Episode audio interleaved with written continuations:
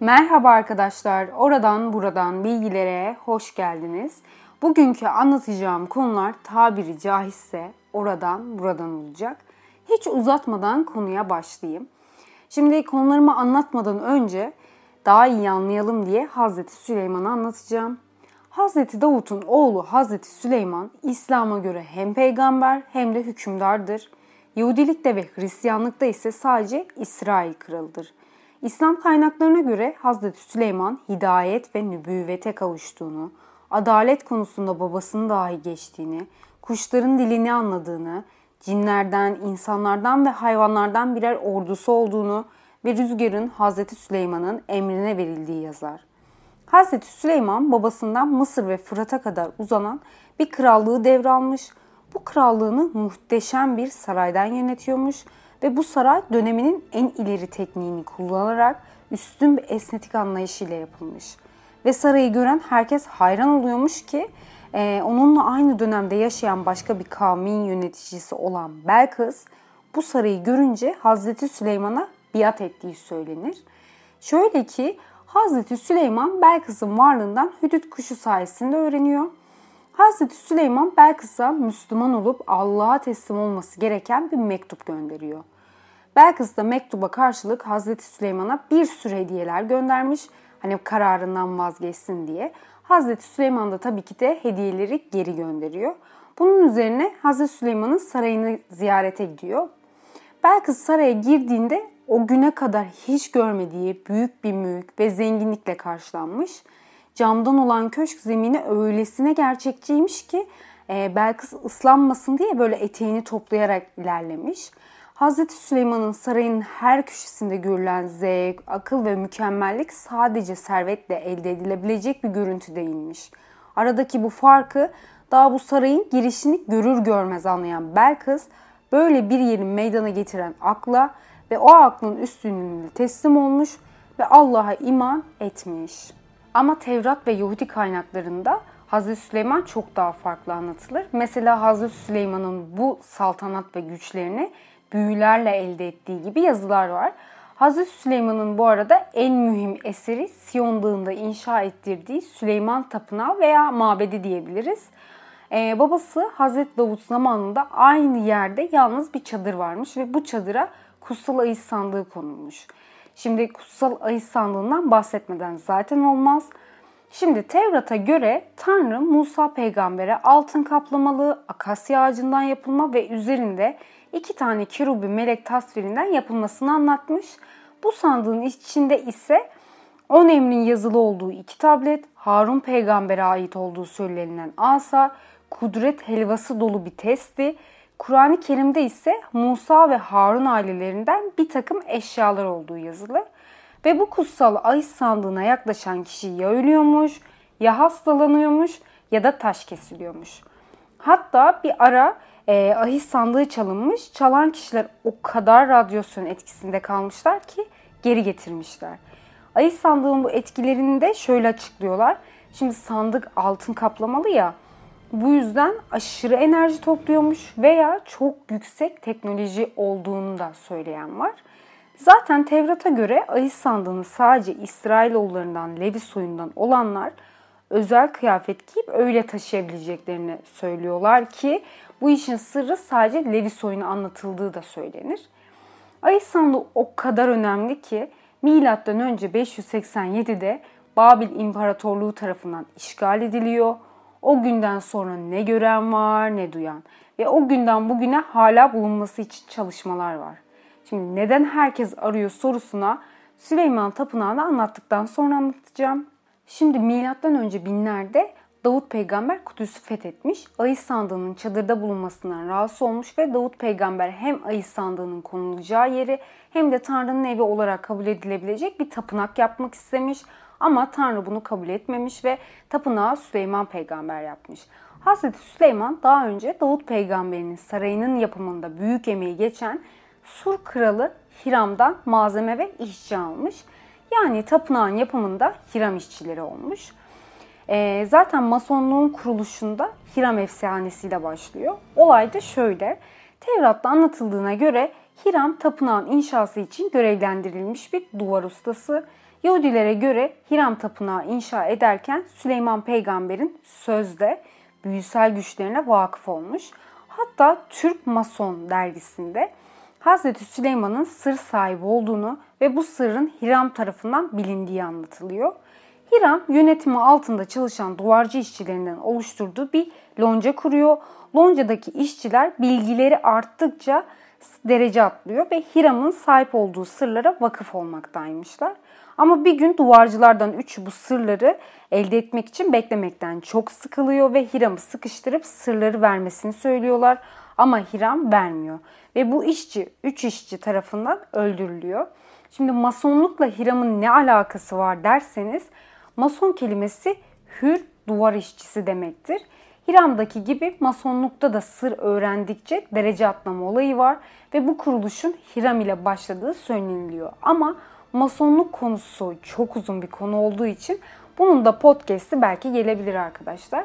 Bu sır nedir derseniz cinlere nasıl hakim olabilme sırrı deniliyor. Şöyle ki Süleyman peygamberin tılsımlı bir yüzüğü varmış ve bu yüzük sayesinde insanlara, hayvanlara, cinlere hükmedebiliyormuş.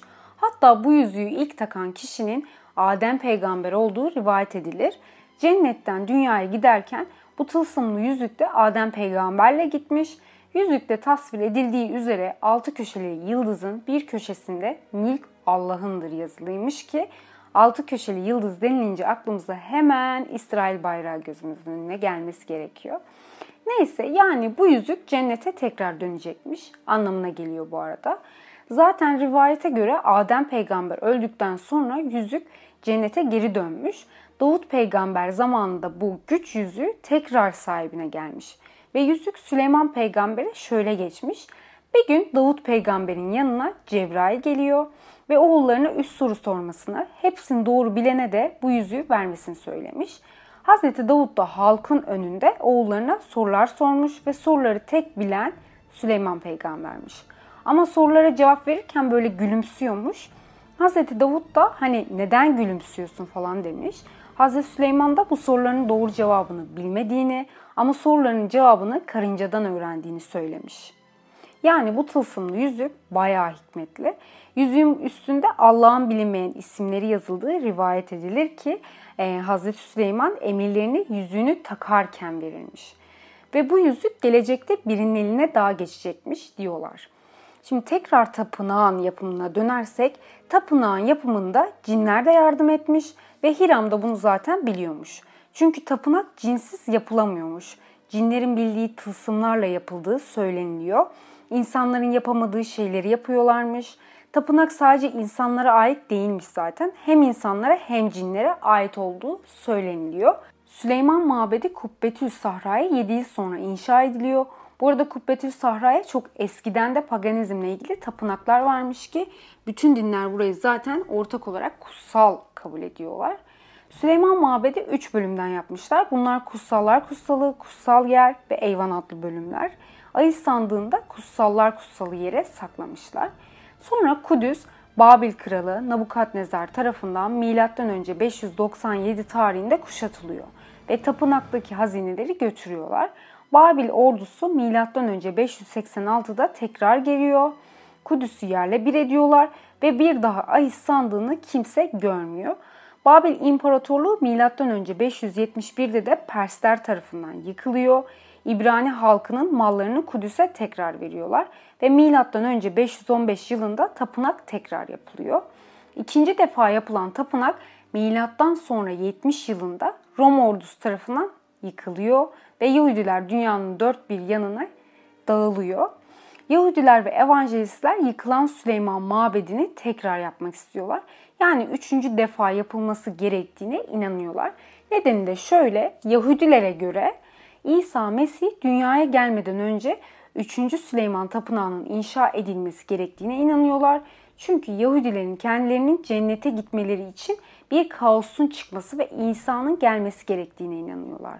Zaten kehanetlerine göre Mescid-i Aksa'nın yıkılıp yerine Süleyman Tapınağı'nın yapılmasıymış. Başka bir grup ise evangelistler. Şimdi evangelizmi hiç duymayan arkadaşlar için çok kısa bahsedeceğim. Evangelizmi ilk kez Protestan reformu sırasında kullanan kişi Martin Luther'dir. E, evangelizm kutsal kitaba yönelmek demektir. Bu kitaplar Eski Ahit, Zebur, İncil gibi kitaplar. Evangelizm Amerika'daki Hristiyan toplumunun en tutucu, en radikal din kanadı. Bunlar Hristiyan Yahudi karışımından oluşuyor. Evangelistlere göre Yahudiler Tanrı'nın seçilmiş halkı olduğunu, kutsal toprakların Yahudilerin Mesih'in gelişiyle birlikte bir dünya egemenliğine ulaşacakları gibi kehanetleri var. Bu kehanetler şöyle. İsa Mesih birinci gelişi peygamber olarak geldi, çarmıha gerildi ve sema yükseldi. İkinci gelişi ruhsal olacakmış. 7 yıl sonra ise bedensel formda üçüncü defa gelecekmiş.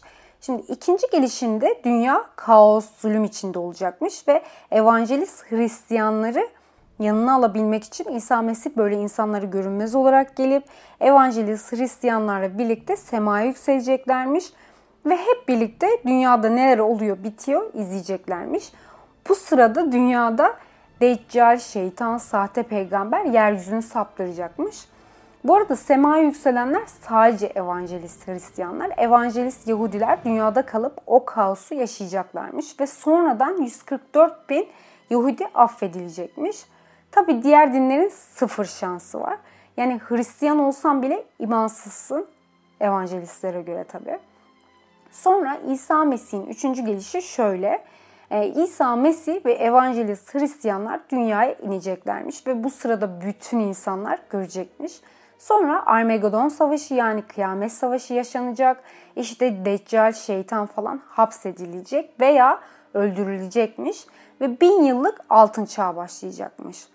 Evangelistler şu anda dünyayı Tanrı'nın değil şeytanın idare ettiğini savunuyorlar.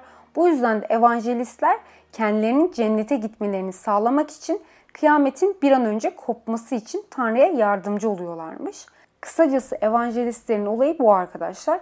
Ahis sandığını niye arıyorlar derseniz bütün dinler için çok önemli ama İsrail için çok daha önemli. Nedeni de şu bu ahis sandığın içinde çok değerli eşyalar var ve İsrail kendileri için e, alametleri var. Bu ne gibi derseniz dünyaya hükmetmek gibi. Tabi bütün dinler bu olaya inanmazlar ama diğer dinlerin de aramasının sebebi şu. Yani bir dinin eline niye geçsin ki kafasındalar. Ve ahis sandığının Habeşistan, Etiyopya'da, Ayasofya'da, Nemrut'ta veya Topkapı Sarayı'nda olabileceğini söylüyorlar. Anlatacağım şeyler bunlarda arkadaşlar. Podcast'imi de Aldous Huxley'nin sözüyle bitirmek istiyorum. Der ki bana öyle geliyor ki bir ya da iki nesil sonra insanların esareti sevmelerini sağlayan ilaçlara dayalı bir sistem geliştirilmiş olacak. Böylece bütün toplum acı vermeyen bir toplama kampına dönüştürülecek ve insanlar hürriyetlerinin ellerinden alınmasından mutlu olacaklar. Çünkü propaganda ya da ilaç kullanarak beyin yıkama sonucu insanlar isyan etmeye dair bütün arzularından arındırılmış hale gelecekler. İyi günler diliyorum arkadaşlar.